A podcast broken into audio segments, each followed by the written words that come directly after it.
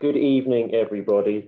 I realize that it is Wednesday. In fact, I'm in Israel and it's even already Thursday morning. And this is what was supposed to be the first chapter of the week, Oy Boy, and everybody's watching the worldwide celebrations of Daf Yomi. And here I am. We are three chapters behind, but fear not, we are going to catch up. I'm going to give this one now, Wednesday night, Israel time. We're going to learn from John we're going to learn, pardon me, from Alan Levinson, chapters 52 and 53 tomorrow, and we will be caught up by the end of the week.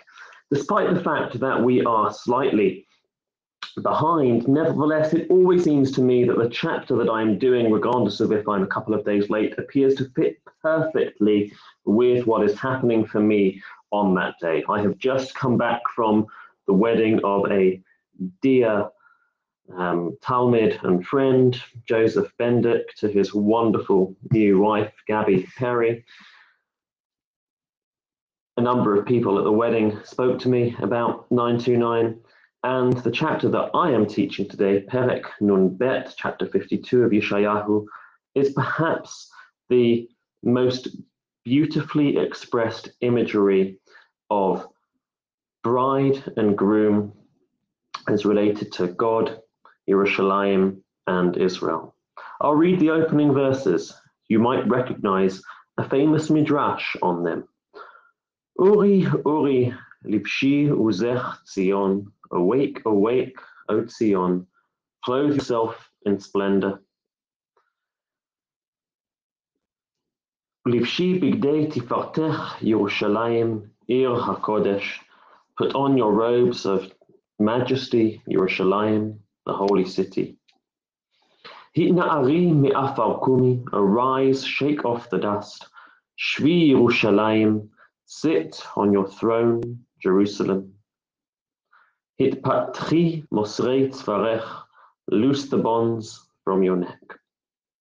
Kicho amar Hashem, chinam nimkartem. Thus says God, you were sold for nothing. V'lo b'chesef tigailu, you shall not be redeemed without money. Kicho amar Hashem Elokim. Mitzrayim yarad ami v'rishona. To Egypt they originally go down. They have been given nothing in return. God says now, Ata mali po. What am I doing here? Nu'um Hashem.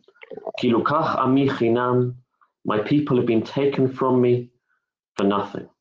I have no reason to exist, says God without them.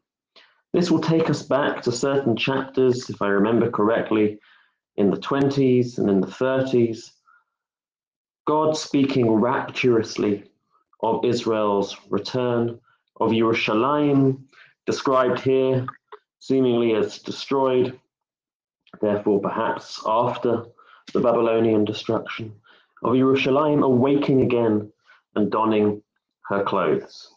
It seems to me so fitting that dear friends and students of mine whose wedding I was able to officiate at tonight, who came from opposite ends of the earth to one another, from the UK and from Australia to make their home in Jerusalem, that this should be their chapter of Yerushalayim, awakening again, putting on her clothes as she is resettled, as she is more alive today and more full of vitality and Torah and culture and life than she has been at any point for 2,000 years. It's wonderful to read this chapter in that light. As one of the older guests at the wedding said to me, when he looks at the guests at the wedding tonight, he feels hopeful about the Jewish future. This was a group of young people, primarily centered around Jerusalem. And to read Yeshayahu's words from two and a half thousand years ago, more we see them today in their actual lived light. Now, of course, you will have noticed that the verses that I read are said in a midrashized version every Friday night. We say at the heart of Lecha Dodi, core of the Kabbalat Shabbat service, verses that come directly from our chapter. Uri, Uri, Shir Daberi, wake up, wake up, sing, if she bigdei tifatech ami, wear your glorious clothes again, my people. Hitna'ari me'afar kumi, get up from the gus, from the dust. Livshi bigdei tifartech ami. Lecha Dodi, celebrating Shabbat, the break from the week, takes the verses from our chapter of liberation, of a rejuvenation, but rather than the focus being on Yerushalayim, the focus is instead on Shabbat. And perhaps the authors of Lecha Dodi, the Kabbalists in Tzfat in the 16th century around the Arizal, thought that not only do they dream of Yerushalayim rejoicing once again, but in fact, the journey through every week, the mundane week that we have, can be compared to exile. And that, in fact, the historical exile of the Jewish people occurs every week in a micro version throughout the days of the week. And the future redemption that Yeshayahu tells of is in fact experienced in miniature version every Shabbat. Wishing all of us, Uri, Uri, awakening, shaking off the dust of our own lives, of our community's lives, of our national life.